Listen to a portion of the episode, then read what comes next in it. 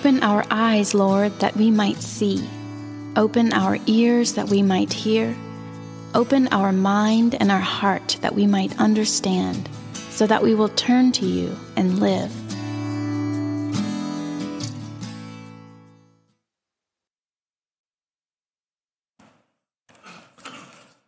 Well, as I say often, not every Sunday, but as I say often, I'm a beginner, coming to you as a beginner. I'm going to assume you are too, and so let's begin together. Let's begin with prayer.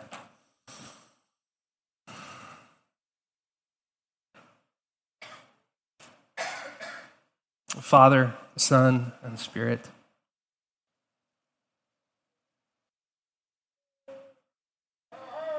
Would you help us? For we cannot help ourselves. Over the next few minutes and throughout the remainder of our worship, would you help us to see you more clearly and to love you just a little more deeply, to know you a little more fully, and to follow you a little more closely? Come, Holy Spirit. May only truth be spoken and may only truth be received. We pray this, Jesus, in your name, our friend, our King, our teacher, our Savior.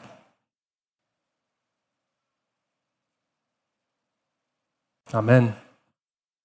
Amen. Well, no doubt, if I were to go around the room, every single one of us has a story of unwelcome. Every single one of us has, at some point in our lives, Maybe it was today, maybe it was this week, this year. We have experienced a sense of being unwelcome. And each of us, I don't think it's just me, but each of us not only carry with us an experience of feeling unwelcomed, but we carry with us an experience of being the one who is unwelcoming. We've experienced hospitality and we have been the ones who have experienced in hospitality, and we have extended hospitality, and we have ex- been ones who have extended a lack of hospitality. We all carry those stories. And one of the things that I am continually struck by with Jesus in the Gospels, if you keep company with him, one of the things that becomes very clear very quickly is that Jesus seems to be most at home with those who have been unwelcomed. It just seems to be who is drawn to Jesus and who Jesus himself is drawn to. It doesn't mean that Jesus was unloving toward those who were the ones unwelcoming. But Jesus seems to be, throughout the Gospels, most at home with those who have been unwelcomed. I mean, you just could almost flip through the Gospels and put your finger down, and on that page somewhere, you find a picture of someone who had been pushed to the margins, who was unwelcomed by the vast majority of people in their lives, finding with Jesus something. There was something there. And that's one of the central points of the parable that Jesus tells in this reading the tax collectors and the prostitutes people who were on the margins of their community, who some of Jesus' own friends would, would go on to push toward the outside. And to be clear, these were women and these were men who Jesus is very honest about that they are not living in a way that was anything but less than human. But they have heard Jesus' welcome, and so they come.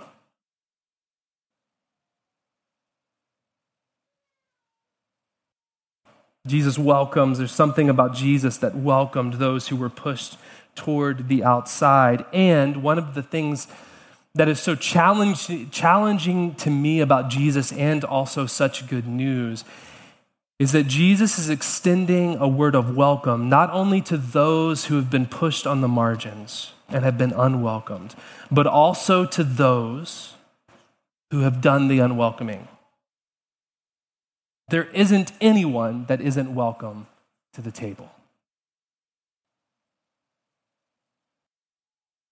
Behind all of Matthew is the Sermon on the Mount. Matthew 4 through 6 is Jesus' Sermon on the Mount, what leads up to his teaching and the, uh, the substance of his teaching and what leads after. And one of the things as we read any other passage in Matthew, the assumption has to be that that is in the background because that's one of the things that Matthew intends.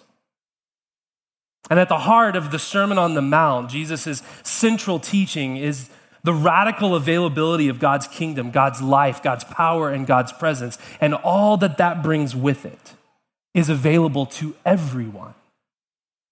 The Beatitudes is Jesus looking out upon a crowd in which he ministered to in Matthew 4, and he isn't making up those who mourn. He is looking at people who he has sat with, and, they, and he knows that they are in the throes of grief. He's looking at individuals who have fought to be peacemakers within their own family and have been marginalized and kicked out.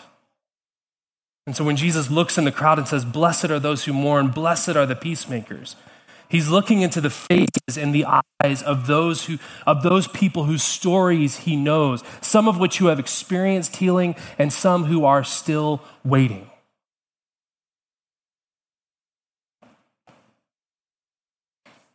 And there are also those in the crowd, like the, like the religious leaders in today's reading, who will go on to ask questions of Jesus the kingdom is available to everyone. Both those who are unwelcomed and to those who have deemed themselves gatekeepers of who is. And the reality is, is that each of us probably have different areas in our lives where we have sort of baptized ourselves as gatekeepers. Whether we ever express it out loud or we have just learned that it is best to sort of cape the gatekeeping in here. Never say it out loud, but just embody it silently.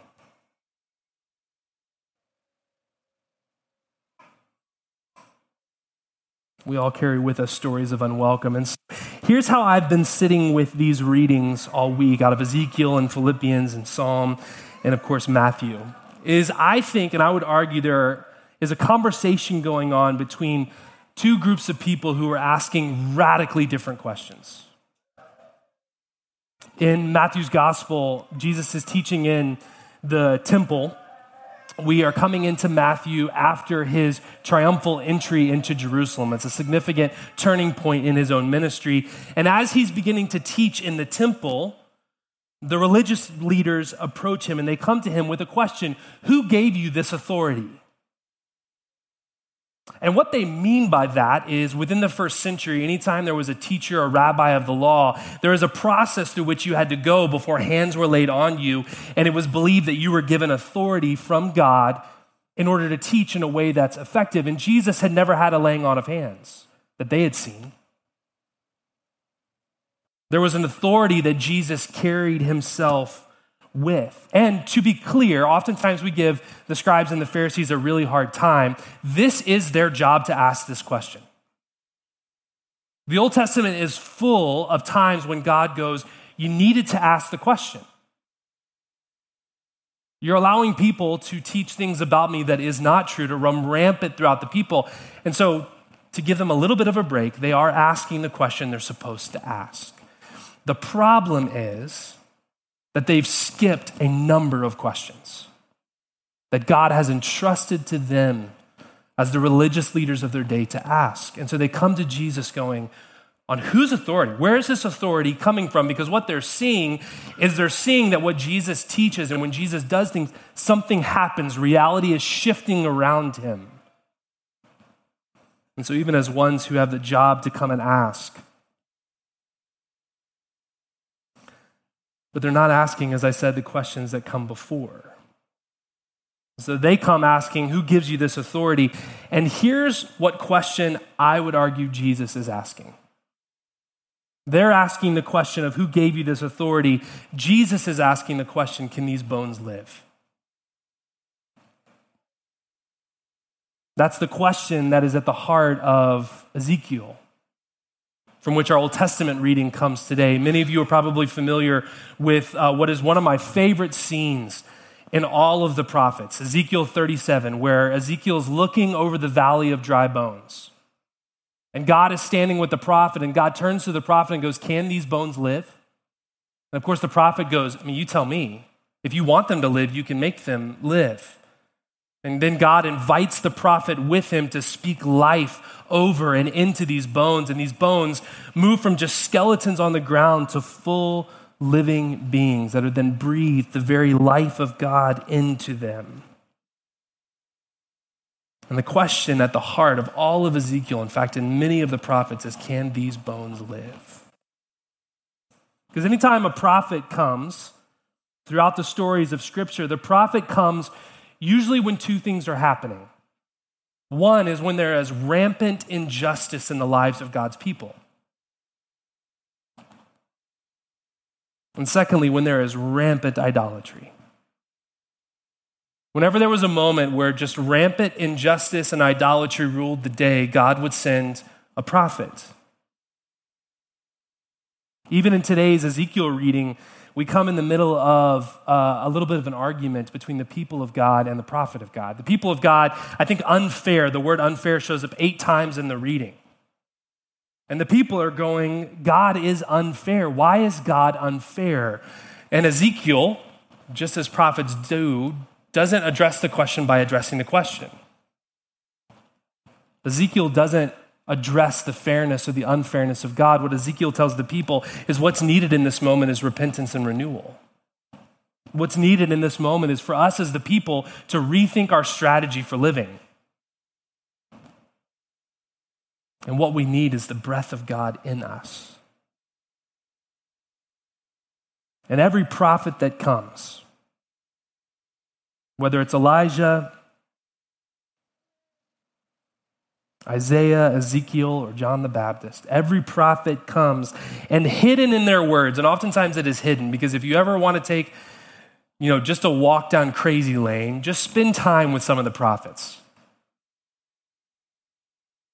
But hidden in all of their poetic imagery, the apocalyptic literature is a promise. And it's this that God will do what we cannot, and that one will come and the one who comes will bring with them a new reality. The religious leaders are saying, Who gave you this authority? Who's in charge here? And Jesus is asking the question since he arrived, can these bones live? Do you want these bones to live? And one of the things I love about Jesus is he doesn't hide his answer. What do you think his answer is? Can these bones live? Yes. Yes. If you want them to, these bones can live. I am the one. I'm the one who was promised. And the new reality that the prophets spoke of is here. That's why Matthew, in Matthew chapter 4, Jesus comes out of the wilderness. In Mark chapter 1, Jesus comes out of the wilderness. And the first thing he says is rethink all of life, for the kingdom of God is here the ones that the prophets have promised, looked for, expected, is here. And it was as polarizing then as it is now. Every one of the prophets asked the questions can these bones live? The psalmist put it differently. The psalmist put it in the form of a question, but the question they asked is, How long, O Lord?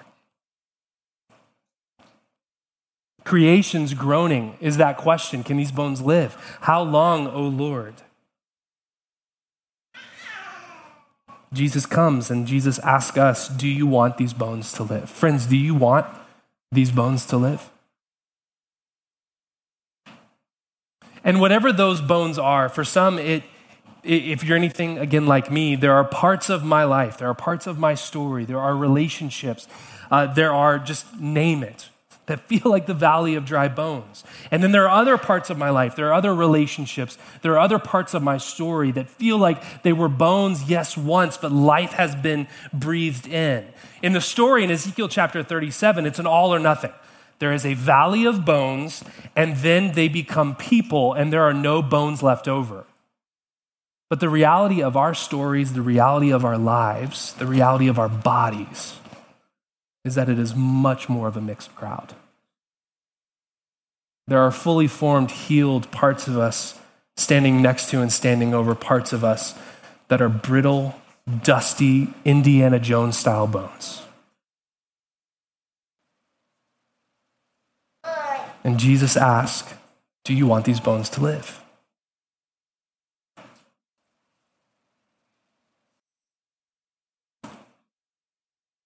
It's interesting to me that the leaders won't answer the question Jesus gives to them. They ask Jesus that question Who gives you this authority? And again, Jesus is asking a whole different set of questions. And he looks at them and he goes, Hey, okay, I will give you the answer. He doesn't tell them no. He says, I'll give you the answer, but first, will you answer me a question? And as you heard, it's not that they can't answer the question, it's that they won't. They won't. Most often, Jesus' questions throughout all of the Gospels, all of Jesus' questions, even to us now, are meant to do multiple things. But I think one of the things that Jesus' questions are always inviting us into is into reality. Jesus is inviting the religious leaders into reality, into a moment of honesty, a moment to name where it is that they are. Because the reason why they won't answer the question is because they're afraid. They're afraid of being proven wrong. They're afraid, I don't know how many of you like being publicly made to look incompetent. Being publicly made, it's, it's one of the reasons why things like politics drive me crazy just for once, and this is not a partisan statement because everybody does it. Just once, I want someone behind a podium to go, you know what? I don't know. God, wouldn't that be wouldn't that be refreshing? I see it on your faces. Wouldn't that be refreshing for someone just to go, I don't know? It's a great question. I don't know. Instead of a flip of a binder, well, actually, what about,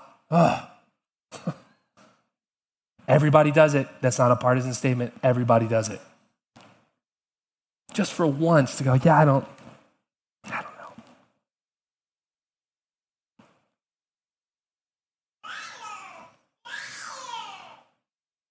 The leaders won't answer the question. They've, in fact, lost the question will these bones live? They're not concerned with whether or not the bones will live. They're concerned with their own image. They're concerned with their own power, with their own authority. They won't answer the question, but Jesus will. Will these bones live? To which Jesus' answer is yes. In fact, that is the declaration of the resurrection. That yes, these bones can live. But in that, since all of us are mixed fields, this is the tension of healing. This Sunday, we'll pray for healing and wholeness.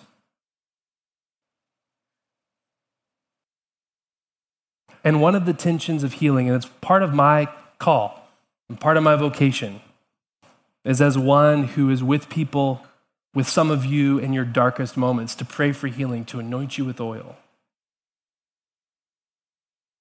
And the tension is that sometimes resurrection is immediate instantaneous. I've seen it happen too many times to think of it as a coincidence. Sometimes resurrection and healing is immediate, and sometimes it is complex and it is slow. Think of Jesus' story of healing the blind man who, on his first go, isn't healed. Jesus goes, Can you see? And he's like, I see people like shadows, like great trees. Do you remember this story? And then Jesus has to go to him again and is again healed. But then there's also stories of sudden healings, as much as there is stories of slow. I think of Peter, who is just brash and a gatekeeper, who experiences the radical hospitality of Jesus is given authority and goes right back to gatekeeping. Has to be woken up by an outsider, literally woken up by the knocking of an outsider. and Cornelius to welcome him back in. We get a very different Peter in Peter's letters than we do Peter in the Gospels or in Acts. Peter took a long time to heal. And that is the tension, is it not? That's why over the years, I have learned so much from the churches who are on the margin. For me, growing up in Atlanta, um, which is an incredibly diverse city, but the churches that were not like ours, that we were in closest proximity to, were the black churches. And I have, over the years, learned and returned so often to what I have learned from them.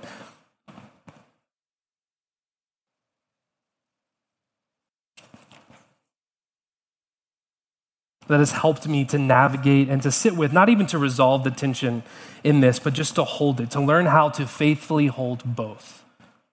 Because I think it's the people who have been on the margins and who have found God as most comfortable there have a lot to teach us. Two of the biggest lessons I continue to learn and I'm continuing to learn is that for them, Jesus' suffering is theirs and their suffering is Jesus's. They don't see a division between the two.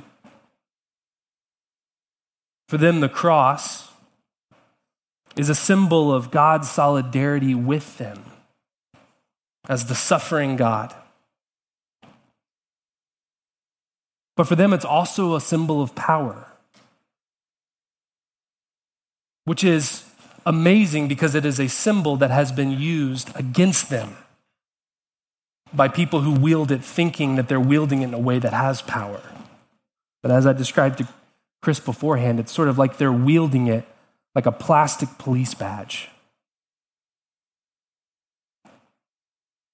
And for them, it is an actual symbol of power, of true power, of hope, joy, love, and peace not the kind of power that's been wielded against them.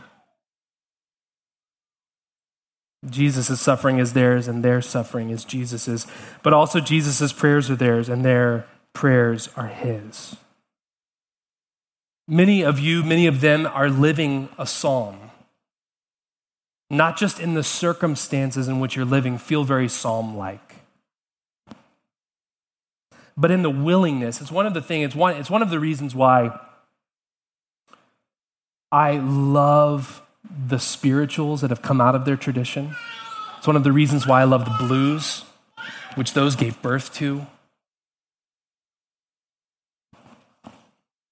Because they not only name, this is the beauty of all the Psalms, they name the reality of what life is, and they have the guts to demand resurrection while not trying to manipulate and make resurrection on their own.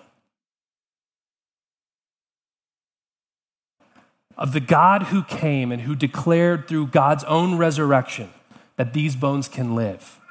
They look to that God and say, okay, you're the God of resurrection. Let's go. Can these bones live?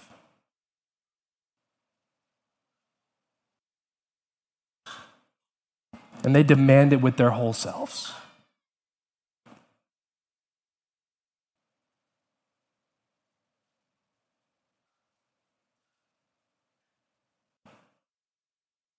Can these bones live?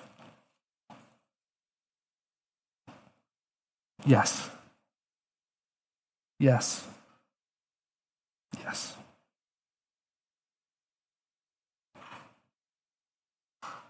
Yes. Yes. Yes.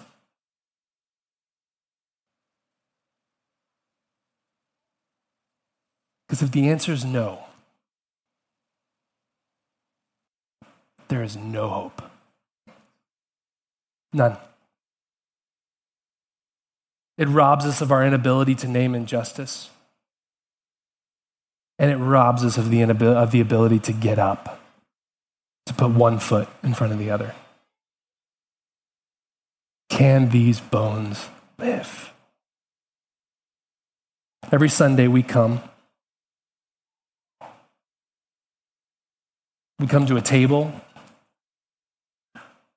that is full of good bread and good wine. But we come not to remember like a cognitive exercise, If you want to hear the resurrected Christ, one of the places we do that is in our liturgy, in our words, in our songs, our prayers. And if you want to experience the resurrected Christ, to taste, to feel, to smell, to see, we come to this table. Some weeks I come in and I don't know if the bones can live. But I pray and I sing and I listen and I eat. And some weeks I come in with full confidence that these bones can live. And I pray and I listen and I sing and I. It is the gift of God for the people of God to taste and see that these bones can live. In the name of the Father, the Son, and the Holy Spirit. Amen.